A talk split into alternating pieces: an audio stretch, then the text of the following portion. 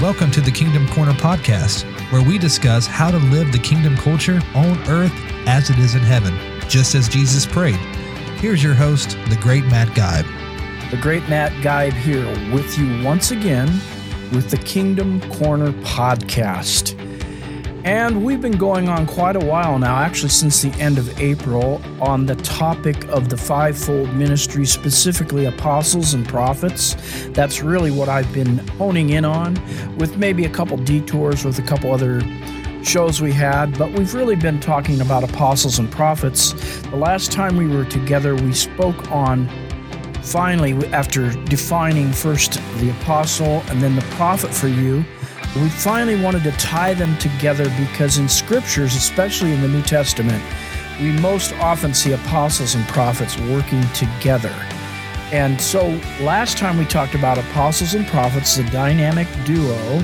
Today we could give this episode a little bit different twist. We're continuing on with the dynamic duo, but let's call this episode the stewardship of prophetic time and apostolic space. The stewardship of prophetic time and apostolic space. Okay, friend, right now I want you to take a break before we really get into this and break this down for a shameless plug for my pastor friend Tyler Frick from the King's Company. I want you to go to kingscompany.org forward slash five dash fold. Let me read that again. The King's Company, all one word, dot org forward slash five dash fold. And you, for $17 for the, the cost of a cup of coffee a day, will hear some of the best revelatory, wise teaching by a young on fire minister Tyler Frick, my friend, I've been following for two years.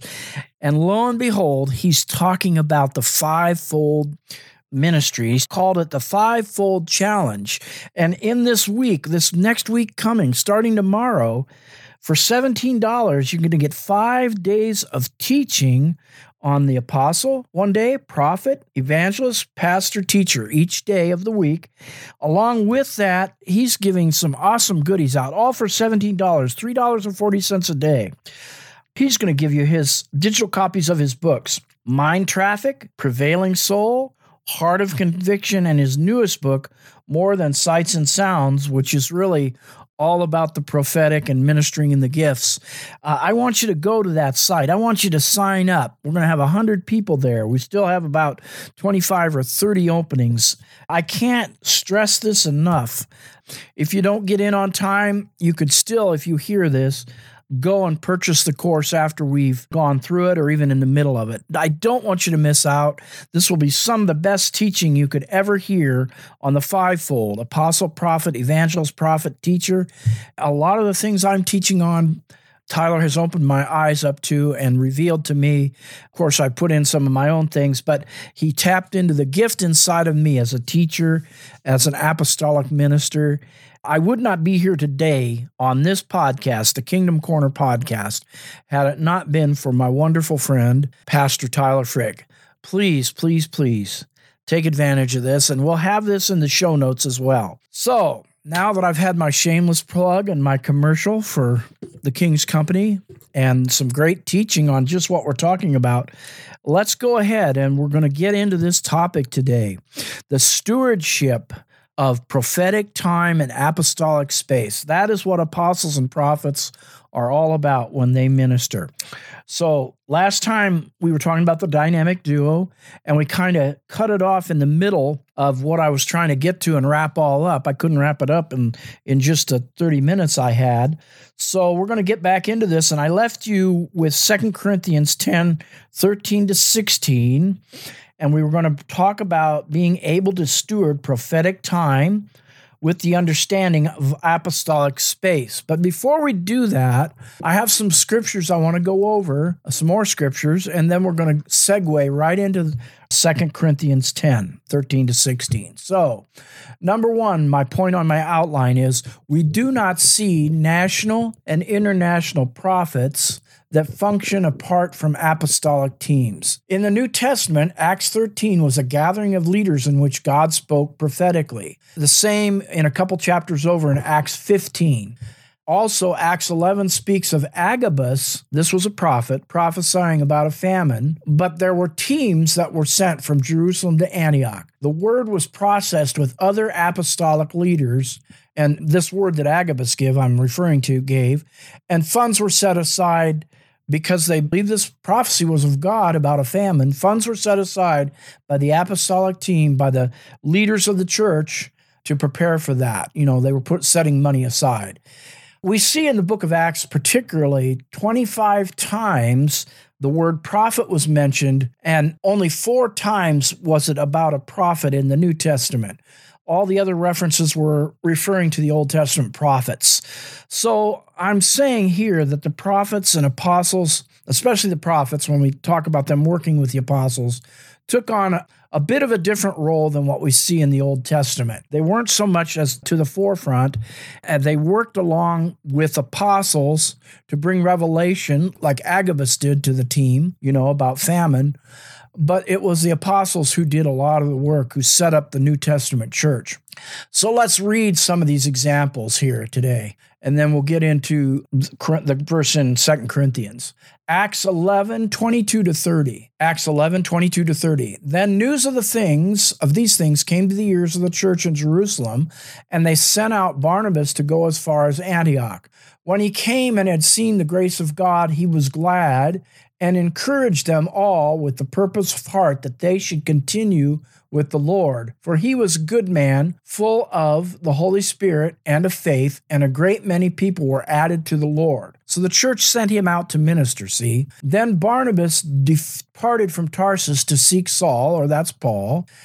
And when he had found him, he brought him to Antioch. So it was that for a whole year they assembled with the church and taught a great many people. And the disciples were first called Christians in Antioch. So, see, he's establishing the church the Apostle Paul, right? They're still called Saul here, and setting up apostolic network. He was sent out as an apostle.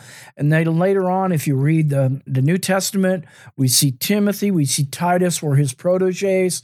Those were pastors he set in different churches, like the Church of Ephesus.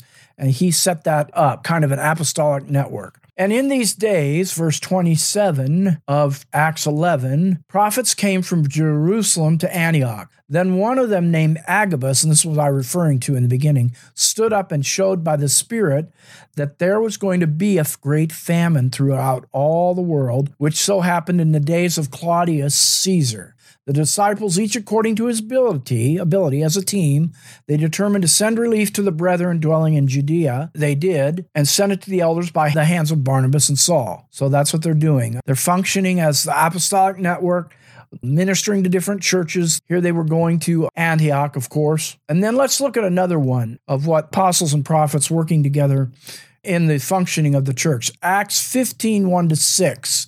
Acts 15 1 to 6. You could also read Galatians 2. This is what this is referring to. Galatians 2, Acts 15, 1 to 6 are they are verses that talk about the same thing, passages talk about the same thing. And certain men came down from Judea and taught the brethren, unless you are circumcised according to the custom of Moses, you cannot be saved. Okay, so then what happened? Therefore, verse 2 when Paul and Barnabas had no small dissension and dispute with them, Paul and Barnabas had no small dissension and dispute with them, they determined that Paul and Barnabas and certain others of them should go up to Jerusalem. Uh, see, they were going to go there to the church in Jerusalem, to the apostles and elders about this question. Okay, they were going to go, they were going to confront this issue. So, being sent on their way by the church, they passed through Phoenicia and Samaria, describing the f- conversion of the Gentiles. And they caused great joy to all the brethren. And when they had come to Jerusalem, they were received by the church and the apostles and elders, and they reported all things that God had done with them. But some of the sect of the Pharisees, who believed rose up saying, These Pharisees were now believers in the church. Of course, the Jews thought that message was basically to them. They said, Therefore, it's necessary to circumcise these new converts and to command them to keep the law of Moses. So, this was the issue. This was the bone of contention. You can read about it in Galatians 2 7 to 11. The apostles and elders came together in the Jerusalem council on this matter. And you see in from Galatians, especially that Paul actually had to confront Peter because Peter was of this belief that they had to go by these rites in the in the Jewish law and the Talmud. You know, they had to be circumcised. You know, and this gets back to what I've shared before that Paul was the apostle to the Gentile church that opened up the gospel, not just to the Jews, but to everyone in the world. So this was a new revelation. We talked about the mysterion, that which had been shut up that he spoke about, especially in Ephesians 3. I talked to you about that last week.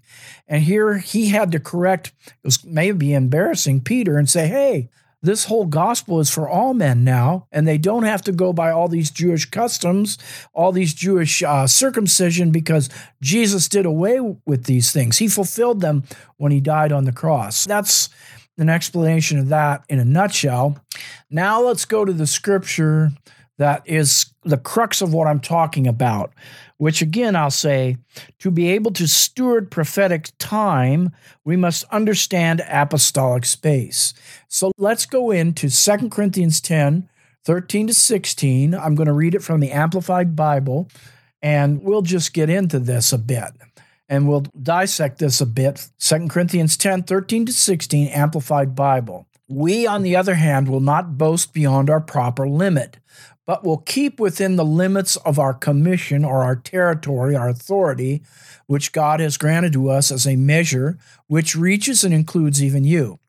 We are not overstepping the limits of our province as if we did not legitimately reach to you, for we were the very first to come even as far as you with the good news of Christ. We do not go beyond our proper limit, boasting in the work of other men but we have the hope that as your faith in Christ and his divine power continues to grow, our field among you may be greatly expanded, but still within the limits of our commission, so that we may preach the gospel even in the lands beyond you, but not to boast in work already accomplished in another one's field of activity. Very, very important. We're talking about we're talking about apostles and prophets and how they minister and where they minister. Specifically, he's talking about the space and territory that an apostle will minister in. Very, very important. We're going to look at some Greek words here, but I'll just say, like I said in last week's or episode, the last episode, just because you are a called apostle into the office doesn't mean that God is calling you to do your apostling everywhere you go. You are called to a certain time, but more importantly, to a certain space. I'd say time too, and that works more with the prophetic is the timing, but the space. There's a region he calls you to. And Paul realized that. He talked about in these verses here about other men that he wouldn't infringe on their territory or their field of activity. Let's look at some of these words. One of the words is here we go we, on the other hand, will not boast beyond our proper limit or limits of our commission. That word is a matris, a matris. And it's it's a form of the next word, and he's talking about a measure or overstepping limits, metron. The last word too in here is kanon. So let's talk about these Greek words that are in this passage. Metron is a sphere of influence, an instrument for measuring, a vessel for receiving and determining the quantity of something, of things, or whether it's a dry, a something, or a liquid. It's a staff that they use for measuring. It's a rule or a standard, like I have a ruler on my desk here to measure things. It determines an extent, a portion measured off, measure or limit, the required measure, the do the fit, and the measure. And so we're talking about the regions that there's a specific region or regions that the apostle Paul was called to. Corinthian, the Corinthian church was one of those regions. And he was telling them that. Okay. And that's what these words are talking about. Now, when we talk about canon, that's the root word. Uh, this word is from, means a rod or straight piece of wood to which anything is fastened to keep it straight, like a measuring rod or rule. This speaks more to the measuring rod and rule. It's bounded or fixed by space within limits of one's power and influence, is within this space. It's kind of like a plumb line, see? When I'm talking about my region out here in the Pacific Northwest, I'm about 40 miles southeast of Seattle. My region would be this region out here that makes up about five or six little towns. Bonney Lake is one of them, Sumner, possibly Enumclaw, maybe Orting. I'm just saying these names. That doesn't mean that I would be called to minister necessarily in the region of Seattle or South Seattle. See, that's what he's talking about. So we're talking about apostolic space. Apostles have only authority in places and regions for specific groups of people that God has called them to. Apostles rule in their spheres of influence by Christ's commission or under his commission. It is Christ who sends apostles to the regions with kingdom rule and in tandem with a prophet, like I said, without a vision, the people perish. Without prophetic revelation, is what that word means. People perish. You can bring apostle into to a region to minister, but we need the revelation, the fresh words of God that the prophets are tied into to really know what that region needs and what the people in that region need. So they work together to do that. Apostles who carry these specific authoritative mindsets in a region and anointing should impart it to the local leaders, elders, pastors, prophets, evangelists, teachers in the region. This will build up an authentic foundation in the people not the soil. We're talking about building people. We're talking about, like Paul said in Ephesians 2 20 to 22, the living and breathing temple of God. This is what we're talking about, setting that up by apostles and prophets, moving into a specific region, a metron, a specific metron that God has called them to, and they're not they're not just going to necessarily go all over the United States doing this. You know, I guess they could be called, and I think apostles and prophets may be called to a certain region, like I feel called to my region out here for a period of time, and then they may be called to go to another region. That's how I believe God works. It may not be there in that region as an apostle forever, but they are there to establish the region, to upbuild the people and the other pastors in the area and teachers. There was a certain metron or kanos, we could say, that Paul was called to. And I think 2 Corinthians 10 13 to 16 in the Amplified Bible really, really describes that well. So let's go on to another point here. 2 Corinthians 10 8. 2 Corinthians 10:8, In the same chapter, or a little bit before these portions of Scripture, 13 to 16.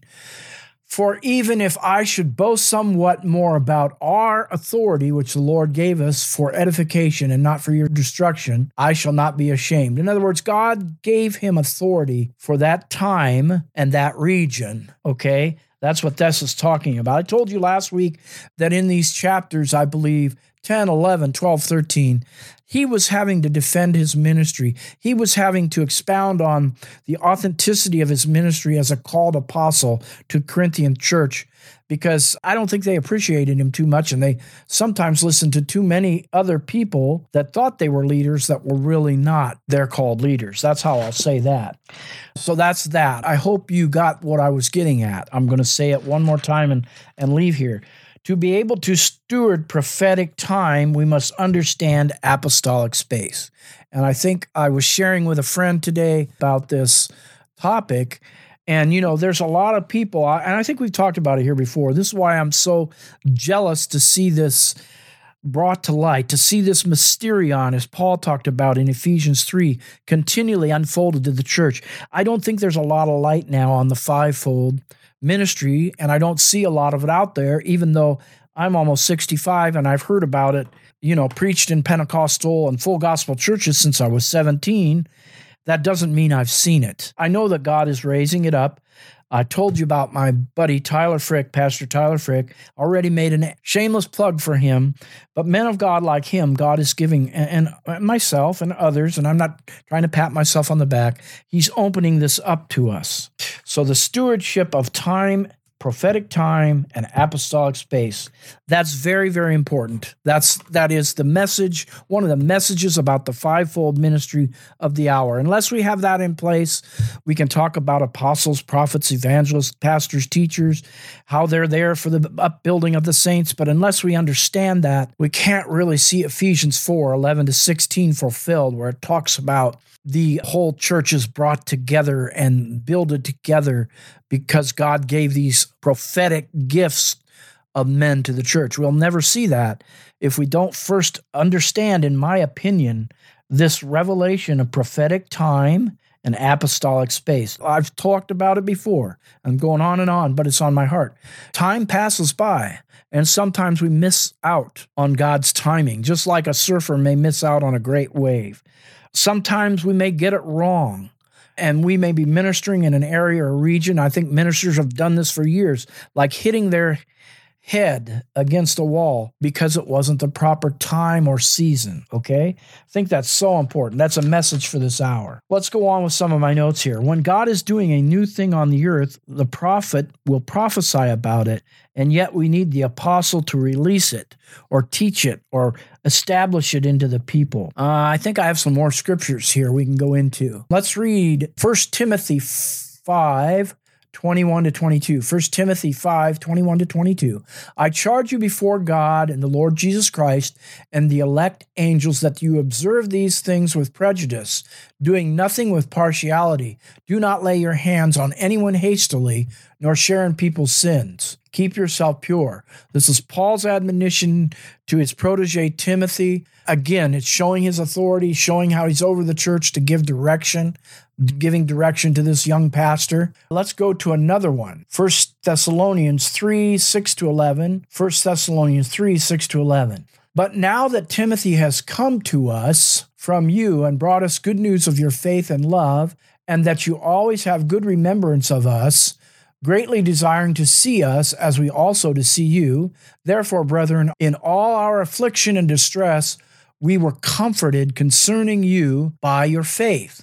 For now we live if you stand fast in the Lord. For what thanks can we render to God for you, for all the joy which we rejoice for your sake before our God, night and day, praying exceedingly that we may see your face and perfect what is lacking in your faith. So he's talking to the church there. He was encouraged by the word that the protege Timothy brought to him in prison about how that church was doing, you know, Church of Thessalonica. Now may our God and Father himself and our Lord Jesus Christ direct our way to you. Let's see. Those are the scriptures, the main scriptures I had today. Just want to look at a few more notes. When God is doing a new thing, we said on the earth, the prophet will prophesy it, and yet we need the apostle to release it into the people or teach it or establish it with the people. You may have apostolic authority. You may be called to the office and the office gift, I'll call it, of an apostle or a prophet for that matter. But that doesn't mean you need to release all your gift everywhere. You need to be careful about that. The churches and regions should be following apostolic leaders. This is what I'm wanting to see so much in the church established. The churches and regions should be following apostolic leaders in conduct, that's how they walk, perspective, what they're seeking after, the work, that is learning how to put their hand to the plow with the gospel message, exhortation, and what God is leading, in what God is leading. There are traditions, there are maybe possible rules for a certain region set in place for that time in that region that is brought by the prophetic and by the apostolic oversight that is for that region for that time. And I believe that. And every region will be different depending on what's going on there. As apostles lay traditional foundations in conduct and actions, the church's response should be made diligently. Otherwise, the fruit of the leadership is received by idle folks who will not have any part in the reward. It'll be wasted, in other words. Question for people personally here Are you leading the life or living the life that the Lord has assigned to you as a follower of Christ? Are you just blindly following? The leadership, teaching traditions of people who have never inquired of the Lord on your assignment. In other words, the supposed pastor that you're under, has he ever spoken into your life? Have you ever sat down and had coffee with him? And this is what I'm talking about in laying a proper apostolic foundation. Apostles will be guiding and directing pastors on how to lead people and what should be done. And if you're just following a pastor, he's never really spoken into your life or taken the time to spend time with you, I guess I'm asking what kind of pastor you have there. I wouldn't say he's your pastor, really. When you answer the seasonal assignment, whether as an apostle or a follower of a transition into a new season, you don't need to unlearn a lot of things because the new things you're receiving will replace that. And I think too many times we've concentrated on trying to get a hold of the old when really our concentration should be receiving the new. Here's an interesting question Why was Paul an apostle to the church in entire regions? But folks today think they can function in autonomy without apostolic oversight. Why is the apostolic oversight, the prophetic and apostles working in tandem, why is that missing? We've got a lot of, I told my friend today, sharing with him, we have a lot of prophets. And believe me, I'm not against the prophet. I'm so glad so many people are getting free in the prophetic gift. But just blowing off prophetic words all over a region or all over a group of people or different people, wherever you go, you know, kind of uh, aimlessly, what good is that? I've talked about in my Ecclesiastes class. It's like an hebel, a vapor that's here today and it's gone. You know, there's no framework or intentional network that establishes and ties these words together with apostolic foundational teaching. That's what I'm trying to say. There's a huge difference, another point, between functioning in your gifts and cultivating cultural activity outside of apostolic oversight. There's a difference between that and being under an apostolic network. And again, I haven't seen the apostolic network the way I believe God intends yet, but it will come. It will be here. God will establish it. In the New Testament, every church in every region who lived under the gospel of Christ and in the move of the Spirit was under the authority of an apostolic network or leader, uh, and, and were sent out by this apostolic leadership when there's been revival in the past that has been sustained, you can be sure there was apostolic leadership of some form in place. Without apostles, we have no infrastructure or foundation. We've talked about this before for successful ministry. But without prophets, we have no vision or prophetic revelation for administering the proper apostolic conduct or network. Apostles and prophets must learn to honor each other and work together in this day, in this season, in this time. Okay, let's see if there's anything else. I think we're going to close this off for today. Let's just close this off for today, and we will come back again. And I'm not sure if we're going to continue on. We might have a few points to wrap this up. I had some other things that I've been studying that I don't really have answers to. I might consult some of my other friends. I'm going to consult the Lord. This whole topic of prophets and apostles and the fivefold ministry working in today's 21st century church, the year 2020, the more you study it, just like the good things of the Lord, the more questions sometimes it opens up. And we need God's revelation. So, you folks have a great rest of your day. Thank you for joining the Kingdom Corner podcast. Be blessed. Hey, thank you for being a part of the Kingdom Corner. Make sure you click that subscribe button so you get notified every time we release a new episode. Welcome to the family.